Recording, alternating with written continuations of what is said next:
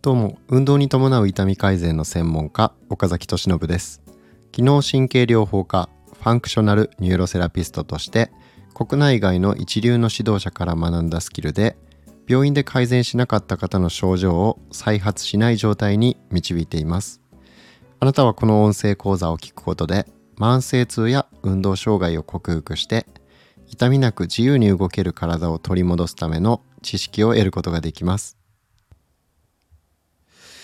ということで今日もお話ししていきます、えー、今回はですね治療の本質とは何なのかというお話をしていこうと思います、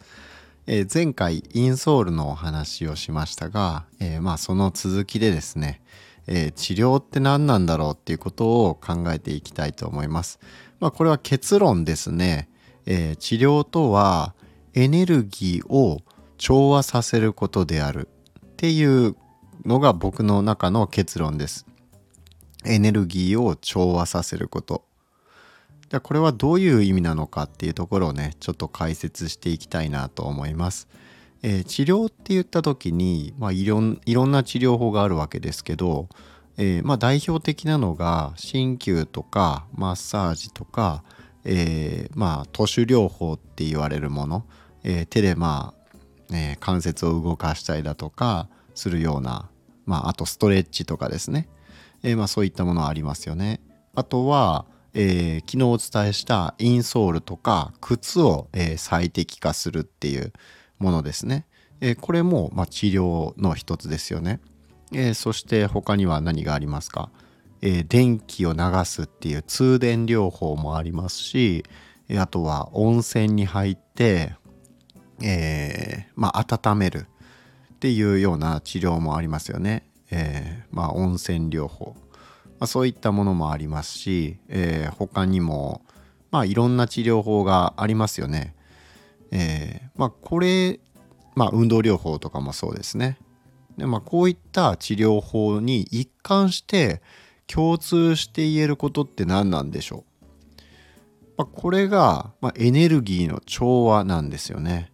えー、どういうことか。えー、例えば筋肉構造的な部分でちょっと考えてみましょうか、えー、筋肉の、えー、調和が取れてないってどういう状態でしょう、えこれは例えば前の体の前後で分けた時と左右で分けた時と上下で分けた時、えこれの調和が取れてない時っていうのを考えてみましょうね。えー、例えば上半身ものすごくムキムキでマッチョですって鍛えまくってます。だけど下半身全然鍛えてませんっていう、まあ、ちょっとあえて極端な例を出しますね、えー、そういうのやったとしますよね。そしたらこれどうでしょう？上の方はものすごく大きいんだけど下の方が、えー、支える方の足側の筋肉が全然ないよっていう状態になったら、えー、これまあバランス悪いなっていうの分かりますよね。じゃあそれが、えー、不健康につながるのかって言ったら、えー、当然まあこれは不健康な状態になりがちなんですよね。えー、上の方のまあ重さがあるのにそれを支える、えー、下が弱いってことは建物で考えてもこれってやっぱりバランス悪い崩れる崩れやすい構造だって言えますよね。土台がしっかりしてないのに上ばっかり大きくなっちゃうっていうのは建物の構造として構造物として、えー、ちょっとやっぱり、えー、不安定な状態ですよね。えー、まあ、それも、えやっぱりこれ調和が取れてないって言えますよね。であとは前後のバランス。え体の前側ばっかり、え例えば胸のトレーニングだとか大胸筋のトレーニングとか腹筋とか、えまあ主にそのこの辺りですよね。あとはまあ太もも。まあ、そういったところを鍛えて、え、じゃあ背中側の筋肉背中側の筋力トレーニングをあんまりしてなかったらどうでしょう、え、これもやっぱり前側の筋肉に、えー、引っ張られてしまって肩が巻き肩になったりだとか猫背になったりだとか、えー、そういう風な状態になるわけですよね。え筋肉っていうのは、え骨についてますから、え前後のバランスが悪いと当然その力関係が強い側に骨が引っ張られちゃうんですね。そうするとまあ骨が変形してしまうっていうその調和が悪いとですね、え、そういったことになるので、まあ、姿勢が崩れてくるということになりますよね。えー、それも、えー、一箇所に負担が集中しやすい状態っていうことが言えますので、えー、これもやっぱり、えよろしくないと。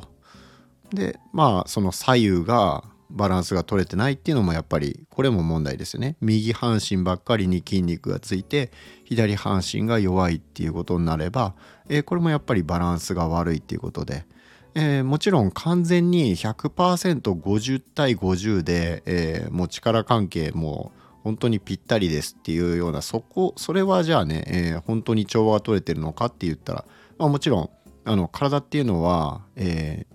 ね、そもそも左右対称じゃないですよね。内臓内臓もそうですし、うん、肝臓が両方にあるわけではないですし、えー、そもそも人間の体っていうのはえー、アンバランスにできてるものなので、えー、必ずしも右と左が、えー、50対50で、えー、完璧に筋肉量が同じな状態がいいとか、えまあ、そういうことではないですよもちろん。そこまでのことではないんですけどただまあやっぱり極端に、え左右差があったりだとか前後のバランスが悪いってなったらこれは調和を著しく変えている状態になると、え構造的な問題が起こってくるわけですね。でじゃあ今のはこう体の構造的な部分でお話ししましたね。えー、他にも構造的な問題って何があるでしょう、えー、昨日お伝えしたような、えー、足首が内側に、え倒れ込んじゃってるような状態、え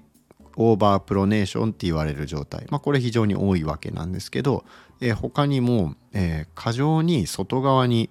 えー、倒れ込んじゃってるっていうような場合ももちろんあります。まあ、これは、えー、数としては、えー、内側に倒れちゃってるパターンに比べたらまあ少ないんですけど、えいわゆるハイアーチって言われるその甲が、ね、ものすごくアーチが高くなってるっていうような状態の方ですよね。えそれもあればその逆に、え扁平足って言われるものもあるわけですね。これは内側に倒れ込みすぎちゃってるような場合ですよね。でまあこれも、えー、やっぱり調和が取れてないって言えますよね外と内の。でじゃあ調和が取れてないっていうことになると、えー、まあその地面からの衝撃だったりだとか、えー、上の重力ですよね僕ら重力に逆らって常に立ってるわけですから、えー、そういう上と下のエネルギーっていうものをうまく、えー、吸収したり、まあ、分散させるっていうことができなくなると、えー、過剰に一箇所にやっぱりこれも負担が集中してしまう。例えば膝の内側が、えー、痛いっていう方 O 脚の方はすごい多いですよね。で X 脚の方は外側が痛くなる。これも結局そこに負担が集中してしまうっていう状態なんですよね。これ専門的にはメカニカルストレスって言います、えー、メカニカルっていうのは構造物とかまあそういう意味ですよね。構造物に対するストレス。でこのストレスっていう言葉これも、えー、やっぱりエネルギーとして捉えることができるんですよね。えー、ストレスって言った時にまあ言い換えると負荷とも言えるじゃないですか。で、えー、これは肉体的なストレスっていうのがメカニカルストレスっていうものなわけなんですけど、えー、じゃあその精神的なストレスっていうのもありますよね。これも、えー、やっぱり一種のエネルギーなんですよね。例えば、えー、なんかすごい怒りを感じるあの、まあ、例えば政治家が不祥事を起こしたっていうのとかで僕らすごいなんかもうこの野郎って思ったりして怒りのエネルギーが起きて、まあ、人によってはその自分が社会を変えるんだっていうそういう強い原動力怒りっていうエネルギーを、えー、自分の行動を駆り立てるようなエネルギーに変換するっていうような、えー、方もいますよね。えー、逆にうんなんだろうな。逆にというか、えー、それそういったエネルギーもあれば一方で、えー、エネルギーを失ってしまう元気を失ってしまうような、え、何もやる気が起きなくなってしまうような、え、出来事まあある出来事が起こった時にものすごくへこんだりしてエネルギーを失っちゃう。悲しいな寂しいな、えー、だるいなとかそういうので、えー、エネルギー失っちゃうっていうものもありますよね。えー、これも、えー、同じような出来事が起こってもその捉え方によってそのエネルギーが自分の中でどういうエネルギーに変換されるのかっていうのが、え、変わってきますよね。まあ、これがいつもお伝えしてる、え入力解釈出力っていうところの、えまあ、解釈の部分ですよね。えー、出来事をどう解釈するかによって、えー、僕らがエネルギーを失うこともあれば、えー、逆にエネルギーをそこその出来事をバネにエネルギーを得るよしやるぞっていう気持ちになるっていう、同じ出来事であってもその捉え方一つでエネルギーの、えー、またその質というかね、えー、あれが変わってくるわけなんですよね。じゃあこのストレスっていうのも結局は、えー、捉え方によっては、えー、プラスになるし、えー、逆にマイナスにもなり得ると。そして、えー、このいくらストレスがエネルギーになると言ってもじゃあそれがあまりにも過剰だったらどうでしょう、えー、そしたらやっぱり疲弊しちゃいますよね、えー、何でもかんでもエネルギーに変えられるっていうものでもないでしょうしあまりにもその状況が、えー、ものすごく困難なものであったらそれは潰れてしまうかもしれませんしえー、精神病んでしまうかもしれませんよね。えー、まあ、そういうことで、え、適度なストレスっていうのはこれは、えまあ、エネルギーになったりする、まあ、いい作用もあるわけですよね。ストレスがないと、えそもそも僕らは強くなることができません。え運動をして骨が強くなったり筋肉が強くなったりするっていうのもこれも、え一定のストレスを与えてあげることによってそのストレスに負けないようにしようっていう体の反応が引き出されることによって、え僕らどんどん強くなっていくわけですよね。えー、多少の負荷の運動だったらもう全然疲れないよっていう状態になってくるわけですよね。えー、そういう感じでストレスっていうのはこれもまた調和なんですね。えー、量が多すぎてもダメ。逆に、えー、刺激が少なすぎてもダメ、まあ、そういうことが言えますよね。え、寒すぎてもダメ。暑すぎてもダメとかですね、えまあ、そのエネルギーっていうのは、えまあ、この陰と陽っていう考え方、まあ、それにそれに通ずるものがありますね。東洋医学っていうのは、えー、この陰と陽っていう考え方えー、過剰もダメだし不足もダメだよっていう考え方ですね。えー、例えば食べるものから、えー、エネルギーを僕ら得るわけですけど食べる量が多すぎると肥満になっちゃいますし逆に食べる量が少なすぎるとこれ虚弱になっちゃいますよね。エネルギーが不足しちゃって筋肉痩せ細っちゃって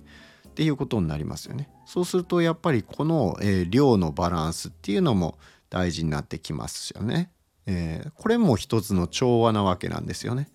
という形で、えー、この過剰と不足、まあ、ここの調和を取るっていうことも大事ですし、えー、活動とリラックス、まあ、交感神経と副交感神経っていうその自律神経っていうものによって、え、僕らは呼吸だとか脈だとか、え、内臓のあらゆる働きがその、えー、自律神経によって自動的に制御されてるわけですよね。えー、これの自律神経がバランスが崩れてしまうのが、えー、過剰にストレスもうものすごい多忙がずっと続いてて、えー、リラックスの時間が少ないっていう状態だったら、え神経がね興奮してる状態で、え鎮静化しないわけなので、えずっとなんか緊張してるっていう状態力が入ってるっていう状態ですよね。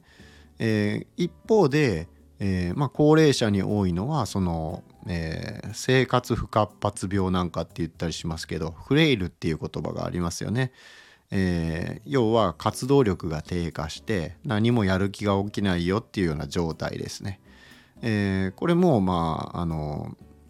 シニアに多いわけなんですけど、えこれは、えー、交感神経じゃなくて逆に副交感神経が優位になりすぎちゃってるよっていうその刺激が、えー、少なすぎるよっていう状態ですね。えー、これになると、えもうどんどんね悪循環で、えー、しんどいあのちょっと動くとしんどいしんどいからまた動くのが億劫になる動かないからまた体力落ちるっていう悪循環に陥ったりだとか、えー、まあこれもこの自律神経っていうものも結局エネルギーの調和なんですよね。えー、活動のエネルギーと安静のエネルギー、えー、まあエネルギーの質が違うわけですよね。どっちも、えー、大事なことなんです。えー、活動によって得られるエネルギーっていうのもあるし安静によって得られるエネルギーっていうのもあるわけなんですよね。なのでどっちも大事。これの調和が取れてる時に僕らのエネルギーっていうのは、えー、生命力っていうのは、えー、最大限引き出されるわけですよね。で、えー、それと同様でそういったそのバランスっていうものと一緒で、えー、筋肉っていうのも、えー、使ってあげないと成長しないけど、えー、使いすぎると今度は、え疲弊してしまってエネルギーが、え最大化されないとパフォーマンスが最大限引き出せないということになってくるわけなんですよね。なのでこれもやっぱり、え陰と陽で調和が取れてないとダメっていうことなんですよね。調和が取れてれば、えベストなパフォーマンスが発揮できますし、えー少ない時間でも効果を最大限引き出すことができるわけですね。えー、こういった形でですね治療っていうものの本質を考えていった時に、えー、この陰と陽っていうね東洋医学の考え方にもあるように、えー、中庸っていう考え方ですね中庸、えー、アリストテレスが古代、え、ギリシャだったかな？の哲学者のアリストテレスもこの調和が取れた状態、えー、過剰でも不足でもなく真ん中の中庸を取ることが、えー、まあ大事だよっていうことを、えー、言ってこられた、まあ、有名な方ですけど、えー、やっぱりですねこの僕らの健康にしても、えー、この治療っていう行為にしても、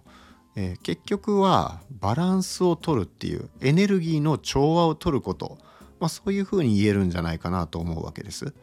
えー、本質っていうものを考えた時に本質っていうのは、えー、何も一つの事柄だけじゃなくて、えー、いろんなことに対してそれが原理原則として当てはまるわけですよね。なので、えー、このまあ中庸っていう考え方と陰陽っていう考え方。そしてこのエネルギーの調和、えー、前後左右のバランス、えー、上下のバランス。えー、まあそういったバランスですね、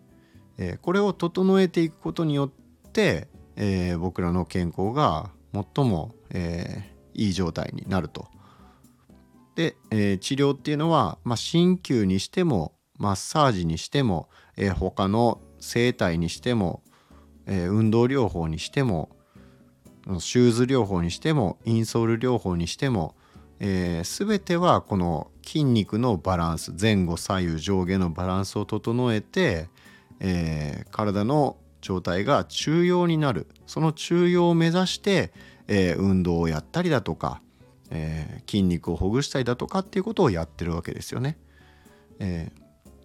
ー、なので、え治療っていうものはこのエネルギーの調和ですよということで、え理解していただくと、えなんでそれをやるのかっていうことが、まあ、より理解が深まるんじゃないかなと思いますので、えー、まあ、ちょっとそういった考え方を、えー、僕の考え方を共有しました。ということで、えー、今回のお話は以上で終わります。